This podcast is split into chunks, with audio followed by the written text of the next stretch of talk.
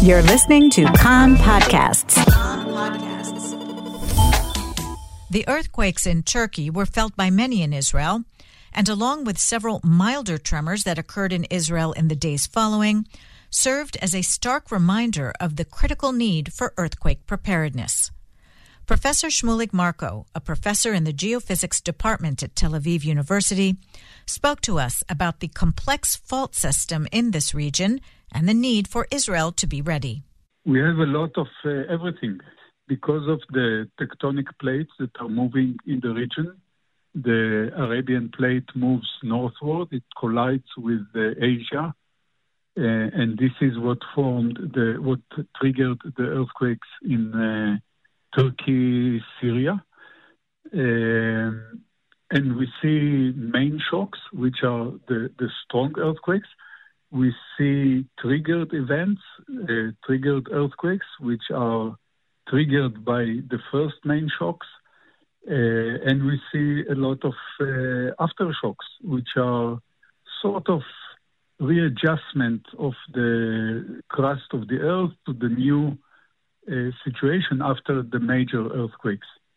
So we see a lot of everything, but it all uh, these are all uh, different facets of the motion of the Arabian plates toward the north. So, looking at this specific event, and I'm, when I say event, I'm taking into account everything that's happened this week. Would we expect any kind of aftershocks to be waning in terms of their strength and not having perhaps another very powerful tremor at some point?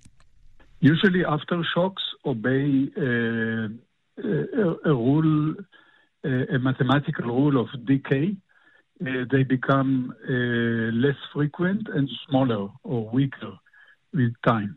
A Japanese seismologist, uh, Omori, formulated the mathematical rule, and every strong earthquake that violates this rule or uh, is not in line with this rule is considered a, a separate shock. So, what we've seen so far is the first main shock, which was uh, in the Richter scale, it was magnitude 7.8, and almost immediate aftershock, uh, and then a lot of weaker aftershocks, and then another main shock, which was on a different fault, on a different rupture plane, and this created its own series, its own sequence of aftershocks. So uh, all in all, we have a complex situation in, in Turkey that two fault systems are operating, and this changes the whole stress regime in the crust around this region, and it can certainly trigger more earthquakes.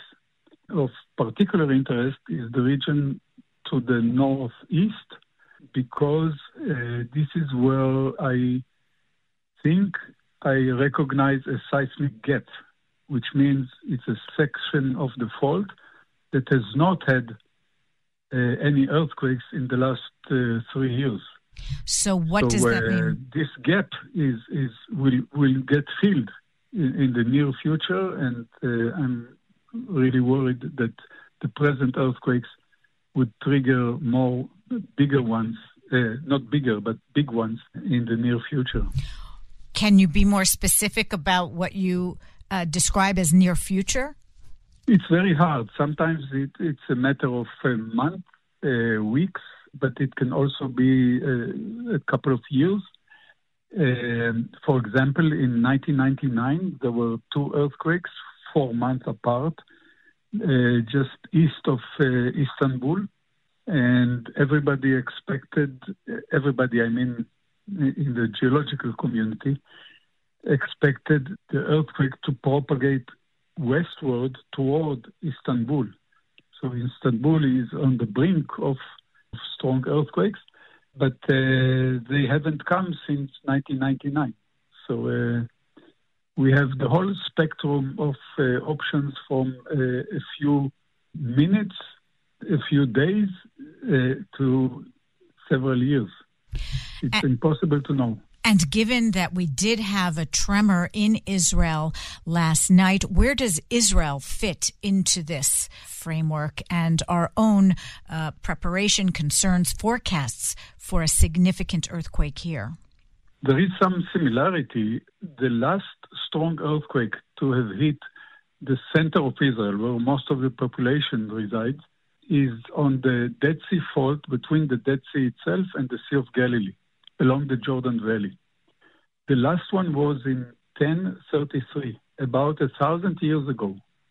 So for a thousand years, the region has accumulated a lot of uh, pressure, a lot of stress, and it is highly likely to uh, release it at some point in the in the near future. But again, we cannot say when.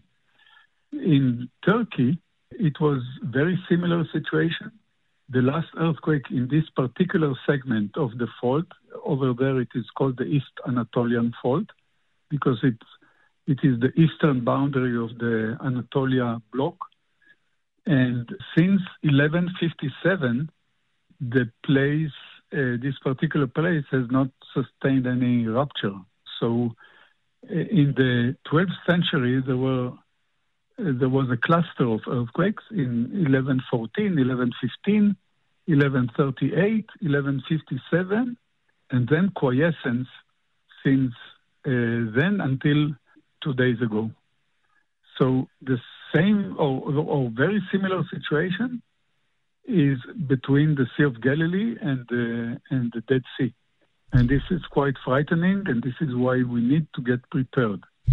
So, to that end, how prepared are we? Um, what can we do in terms of forecasting? What can we do in terms of being prepared for a situation like this? Uh, what's your assessment of what we've done so far? Let me start from the end. Forecasting is futile. We cannot forecast earthquakes. And the reason is, is actually built in the system. Uh, it's like we cannot predict the, let's say, the first rain in the next winter. We know that there will be rain in the next winter, but there is no way to know the first day or uh, even the weather a month from now. We know that it will get warmer, but we cannot say which temperatures it will reach. So the same with earthquakes. Although we know that uh, we are highly, we are certain, absolutely certain that they will come, there's no way to predict the timing. Uh, what we can do is many things. We have to be prepared all the time. Like when we drive a car, we uh, buckle the belt, uh, not because we intend to have a car accident, but because we do not control the situation and, and, and accidents can happen anytime. So the same with earthquakes. We have to be ready all the time with buildings that can withstand the earthquake shaking.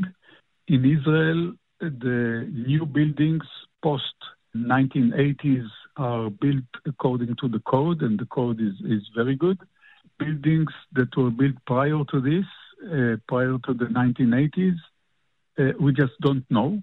They may be okay, and they may be uh, weak, too weak.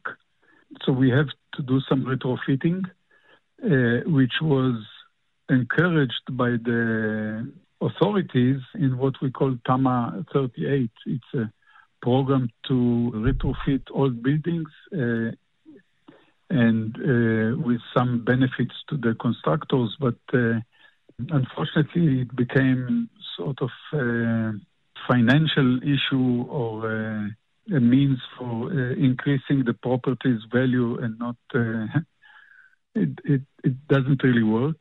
Only a few buildings were built were uh, retrofitted. We did something important, and this is an early warning system. The Geological Survey has deployed nearly 200 new seismographs along the, the Dead Sea Fault, and we will get an early warning only after the earthquake has already started. We will have a few seconds, a few seconds to get ready, and a lot of automatic measures can be taken. For example, we can slow the train We can uh, disconnect gas supply. We can disconnect high voltage uh, wires so they don't cause uh, fires and other damages. We can put uh, hazardous materials in safe places, for example, in nuclear reactors. Even trivial things like, uh, let's say, uh, a laser operation. You don't want the laser beam to start uh, rattling, and this can be stopped. Everything Mm-hmm. can be done only automatically. So these Not, are things that this system allows in reacting in real time to create a safe situation. Yes. You mentioned, though, uh, some of the more broader measures to earthquake proof buildings.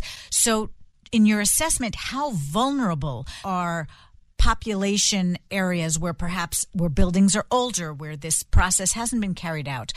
How vulnerable are institutional buildings as well in and how uh, what kind of time frame or what can be taken to try and address these issues this is not exactly my expertise. I, I, my research is about the, the earthquake process itself. But since I know where the earthquakes are likely to happen, we have a number of cities located right on the fault or within the fault zone, which is starting from the south is Eilat, and, and then Beit She'an and Tiberias and uh, Kiryat Shmona, all these, and, and Chatzor, uh, Chatzor Glilit. Uh, all these places are right on the fault and they're considered periphery. Uh, they're not at the center of the country. And over there, the, the retrofitting is badly needed the many buildings are old and not built according to the code. So this would be most urgent.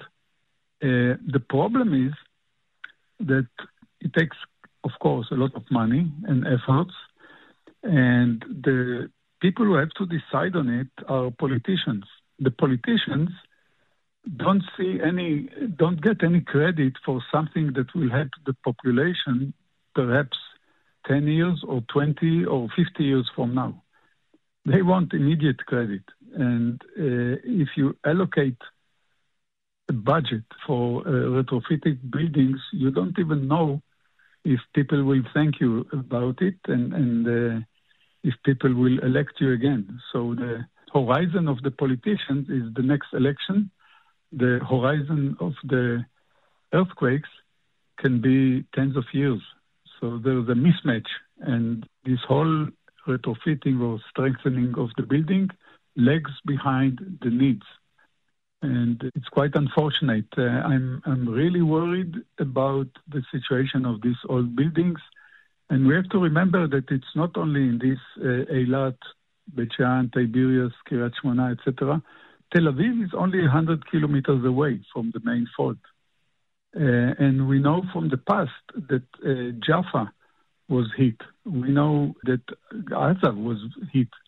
So a distance of 100 kilometers covers the entire country, and we really need to worry about all the all the buildings and and take care of them. And we also have to worry about the main facilities like hospitals, schools. Some of them are old, and they must be retrofitted, and uh, of course, the roads, the bridges have to be strong because if an earthquake breaks a bridge, then they block the road, then uh, you cannot send rescue forces and, and, so on. So people get uh, isolated in, in many places. This is the situation, and I, I'd hate to see it tested.